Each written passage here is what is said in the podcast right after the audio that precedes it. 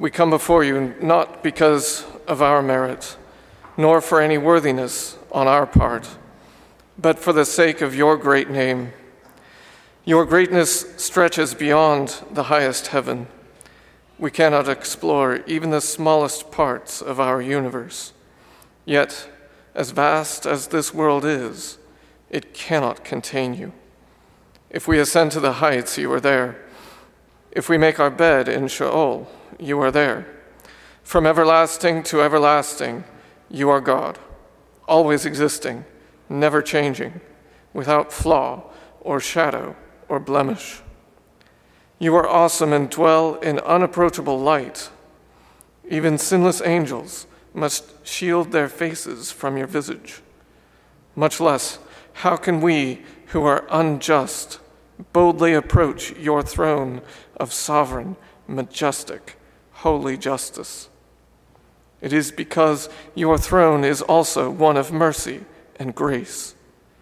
Righteousness and faithfulness are the foundation of your throne. You keep covenant with your people on the basis of Christ's merit alone, and you do this for your great name's sake. You keep covenant and remain steadfast and faithful, even when we are not, for you cannot deny yourself, and for this we are deeply grateful to you. O Lord, teach us to fear not man or sickness or death, but teach us to fear you and to recognize that this fear is the beginning of wisdom. Cause us to search for this wisdom as we seek for hidden treasure and mine for silver. Help us to recognize that this wisdom results in discovering love, and that your perfect love casts out all fear. You have told us that there is no good thing in us, and that we must look to you rather than to ourselves. For apart from you, we can do nothing. You have told us that you are the way, the truth, and the life. Create in your people, by your good and gracious will, the desire and the ability to walk according to your beautiful and holy commandments. We pray that you would grant this kind of grace enabled obedience in all the ministries at Redeemer. From Sunday morning worship to Sunday schools to gatherings to book studies to educational efforts to outreaches we ask that you would work in the hearts of each and every one to bring about your image, your likeness, your holiness, so that individually and together we might bear faithful witness to the forgiveness of sins freely given to all who repent of false beliefs and actions, trusting in Jesus Christ's merit alone.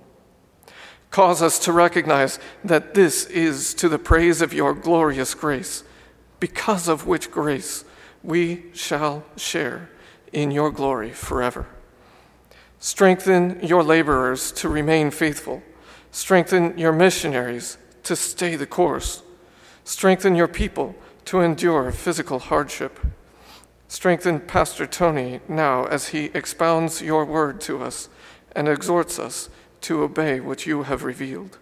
May he do so with clarity, courage, and cogency. Grant this strength by the unshakable and absolutely certain hope of eternal life that is founded on your immutable promises that are given to all who believe.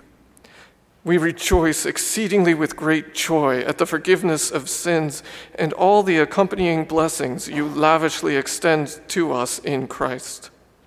There is none like our God who keeps covenant, grants repentance and faith, transforms into his likeness, glorifies his people, and gives eternal life to those who deserve death.